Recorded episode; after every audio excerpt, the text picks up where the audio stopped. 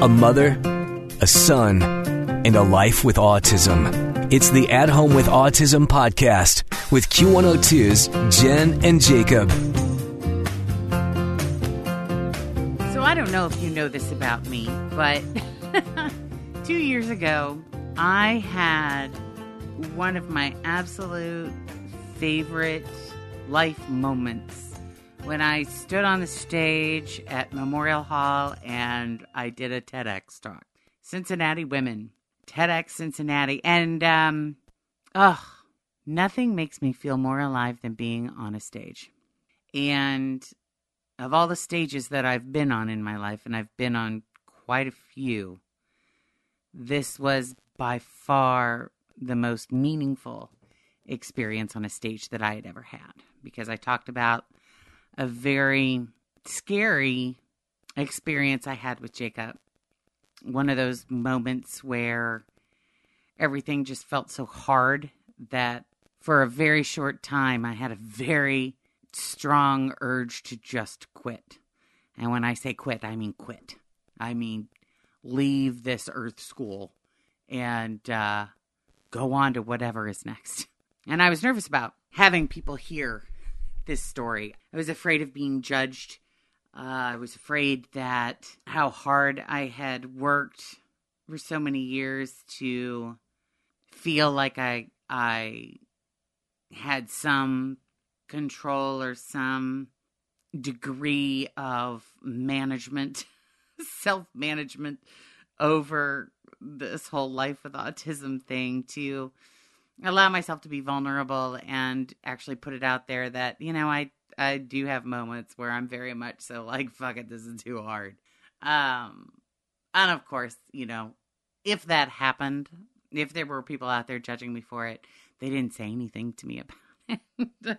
I got a really good positive response and I look forward to maybe someday being able to do more speaking like that. And the reason I bring that up is I've been thinking for the past couple of days, trying to decide what I wanted to talk about in this podcast. And I had ideas like I always do, but none of them were lighting my fire. And then I was in my bathroom, and in the corner of my closet, sat until just about 10 minutes ago, this very cool Coach briefcase. And not really a briefcase, it's a bag. But like it's a man's, you know, business tote or whatever the hell they're called. But it's beautiful that I bought specifically for one reason to house the book I wrote eight years ago. Eight years ago, when Jacob was 12, I wrote a book about my life with him and other details about my life outside of being a mom that, of course, shaped a lot of the decisions that I made as a mom um, and as a wife and as a radio personality because everything affects everything. So, all of those other things going on in my world definitely affected the way that I Mother Jacob. And what I thought I might do, because that book has been sitting there in that briefcase and it is dusty, very, very, very, very dusty. and I thought I would dust it off and read some of it. And when I opened the bag, before I even saw the manuscript, I found a three ring binder. And so I thought I would start with this. This was a speech I gave about six months before the TEDx talk. And this was the speech where I stood in a room of about 300 people. And I stood on that stage. And again, I, I can't even count how many times I've spoken in front of large groups. But this was the speech that made me realize I was ready to try a TED Talk. So I'd like to share it with you now. uh, this was about, so if I gave my TED Talk two years ago, okay, so this was two and a half years ago. This is where I was two and a half years ago. About six weeks ago, I began to purge my home of 16 years plus of accumulated stuff. I found things from college and even my high school cheerleading uniform. I graduated in 87 from Cuba High School. You do the math. It's a lot of years worth of stuff. I hadn't thrown away very much. To be more precise, I kept everything. I found Jacob's old clothes in sizes from newborn to men's large, musical books, Baby Einstein VHS tapes, 400 yards of Thomas the Tank Engine track, 2,378 Mega Bloks, and some old teething rings. Jacob is 17. There was stuff in every room stacks of papers, totes full of clutter, and stacks of totes hidden under throw blankets so they would look like furniture that was supposed to be there. There were things in boxes that hadn't been opened from the move to Cincinnati from Tampa in 2002. This was something that had needed to happen for a really, really, really long time. The plan was to touch every single item in every single cabinet and drawer, closet, suitcase, bag, tote, and envelope in the house, and then decide what out of the mess would stay and what would go. The goal was to get rid of as much stuff as humanly possible, to only keep the things that I truly loved and needed. So much of it all has been in Jacob's world his whole life stuff he saw every day, things he knew, and some things he treasured at some point. I wasn't sure just how he was going to do with letting things go, the chaos the house would be in, mom being really busy with it all, new people coming into the house, our dog Merle barking constantly. It was a lot. It was a lot for me, so I had guessed it would be a lot for him too.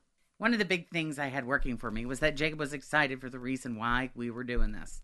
He and I are moving to an organic farm community in South Lebanon. And that's so amazing in itself, considering he had made it very clear over the years that we would not be moving anywhere, ever. Thankfully, Jacob loved this entire process. His first big responsibility was his markers. In 16 years of marker shopping, Jacob had accumulated thousands. Some I threw away when he wasn't home, but a lot of them I saved for him to go through. We pulled out an old pad of paper and he took each marker, made a line on the old paper, and then decided if each marker was a keep it or garbage. He thought this was the most hysterical game ever, grinning ear to ear as he loudly pronounced each marker as keep it or garbage. And then there was such joy as he dramatically placed each garbage marker in the garbage bag. Things got a little more complicated when we moved on to some of his toys and games because we added a third category sell it. He especially liked it when he'd say, sell it, and I'd be like, no. it got so upsetting to me a couple times that I had to leave the room. There were just so many things that I had an attachment to that he couldn't have cared less about, at least it seemed. I was floored. Just watching his willingness to let go brought back memories so clear with feelings so deep that at times I felt like the wind was knocked right out of me.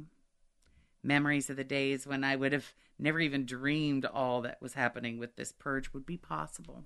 Like the days when he had to have all 42 lights in the house on before he'd come downstairs in the morning, and how he would melt down if I drove down the wrong parking aisle at Target, or how he screamed inconsolably when I moved the bed in my bedroom six inches so I could fit a side table between the bed and the wall. And now he's like, sell it, keep it, garbage. I cried more than once, sometimes because the pain I felt then but had buried came bubbling up to the surface and it had to come out. Sometimes because of the incredible appreciation for how far we both have come. And sometimes just because I was so overwhelmed by the fierce love I have for him and all of who he is. It was pride. And then I cried because I knew how hard he had worked to get to where he is, and how hard I had to work, and how I had to change to help him get here. When Jacob was about to turn six, it became clear to me that if things were going to change and get better, I would have to take charge. It was time I started listening to me. It was time I started to put trust in me and what I knew and understood about Jacob. Philosophically, I got that. Who knows a child best? Their mother, right? But in practical, everyday usage, I was still doing most of what the doctors and therapists were telling me to do, even if something inside of me was saying, nope, that ain't it. And I decided not anymore. I decided that I was going to run the show. The one thing that I wanted most at the time was to understand Jacob. I wanted to know why he did all of the things that he did. I wanted to know what he was trying to communicate when the words just weren't coming out all that clearly. I wanted to know what was so funny that he would laugh so hard that he could barely catch his breath.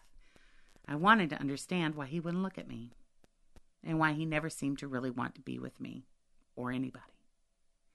I just knew that understanding him was key. Because, hey, I think we can all agree that it feels amazing to feel loved, but it's profound to feel understood. That's something that as humans we all crave so very much to have someone get us, to always understand why we do what we do and why we say what we say, and then to love us anyway. We're lucky to have one or two or three people in our lives who were able to do that. Jacob didn't have any. Jacob had a lot of people who loved him, but nobody got him. And I knew if I could crack that code and figure some of those things out, I would be able to find a way to connect. Because in the end, that's what I really craved more than anything other than his happiness and well being to feel a connection. I wanted it so badly, and I went looking for it.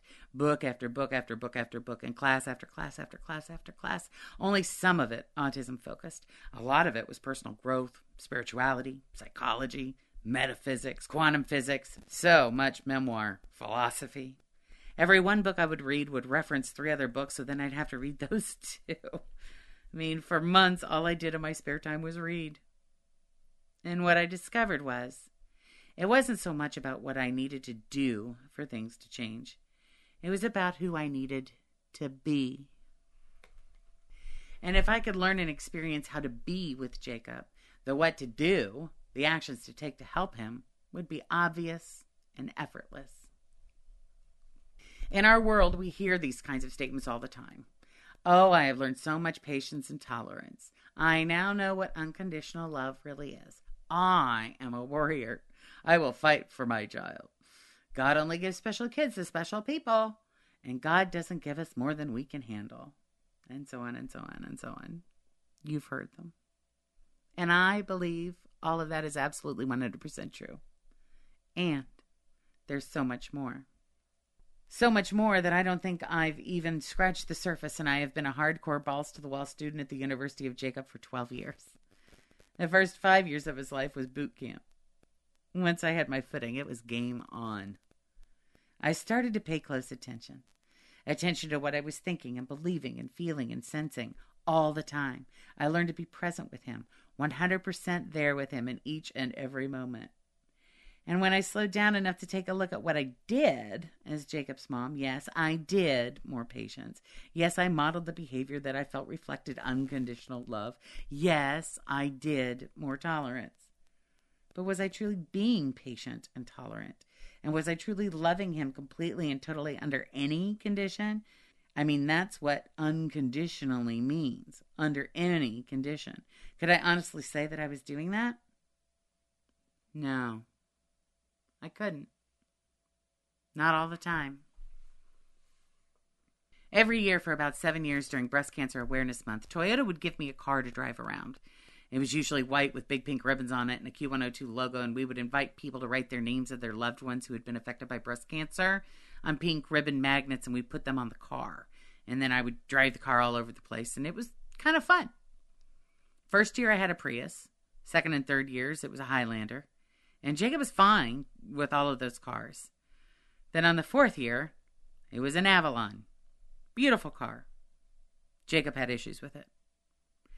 I'm not sure if it was because the car came on an earlier date than usual, or the fact that it was a car instead of an SUV, or if it smelled funny to him, or maybe he just liked our car better, whatever it was.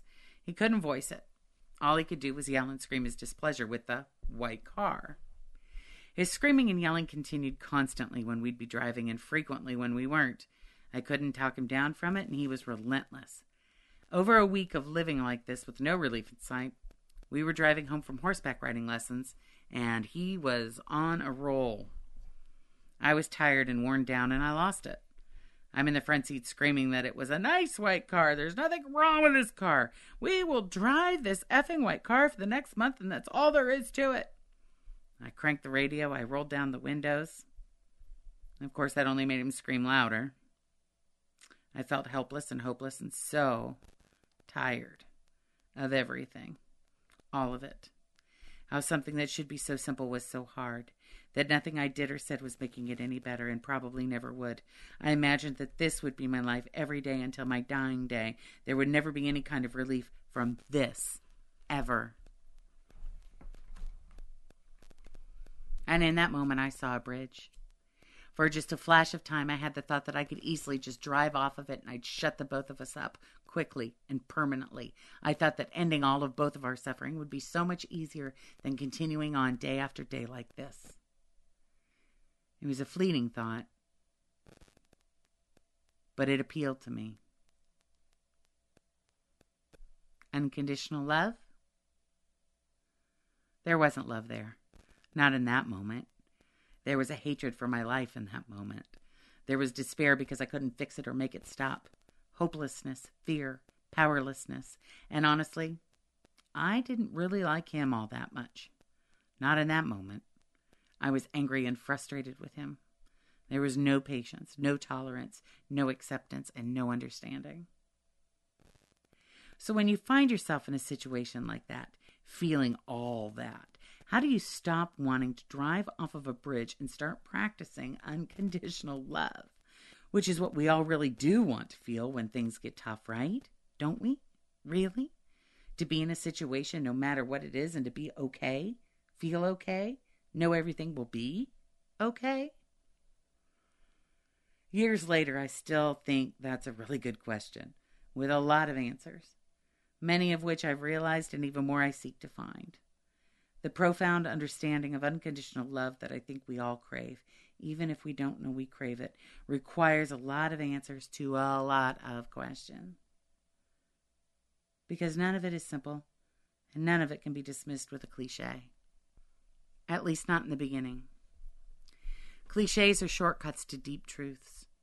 And until you've lived, really lived the deeper truths of the cliches, the cliches won't hold for you the profound understanding that they represent. After the incident in the white car, love is the answer took on a much bigger meaning to me than it ever had before. Love is what kept me from driving off that bridge.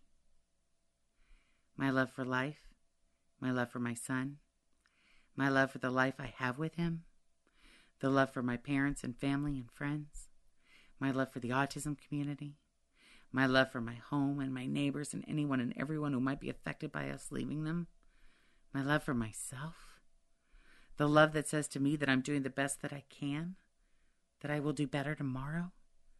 It will be better tomorrow. I will be stronger tomorrow, and if I'm not, I'll work harder to be stronger the day after that.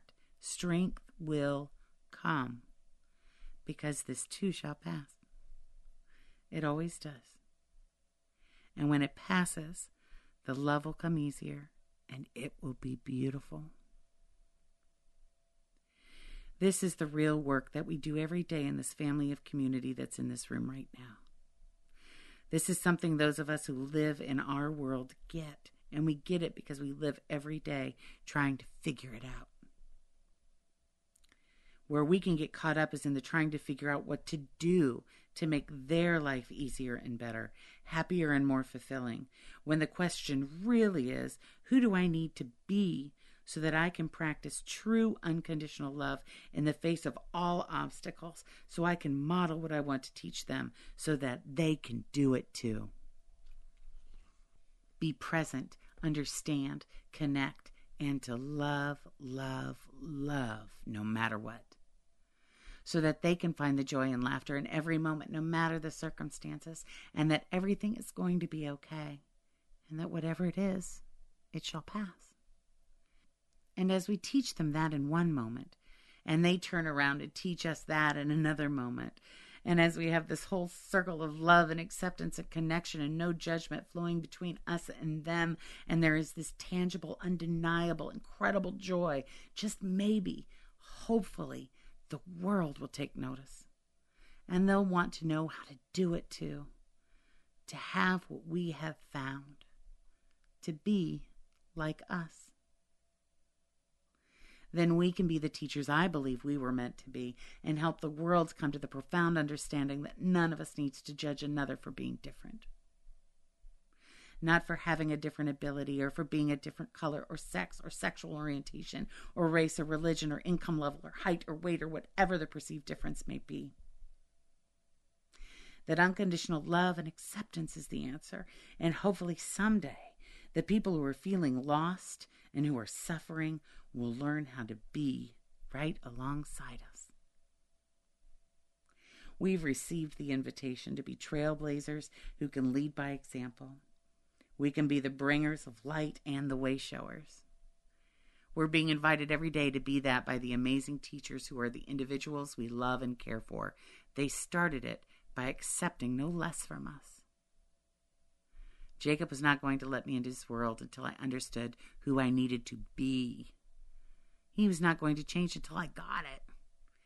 kicking and screaming in the back seat of a beautiful white car. He was not going to relent until I understood. I'm so glad I accepted his invitation. If you're here, and you are, you've gotten the exact same invite. Have you already accepted it? If not, will you? I hope you do.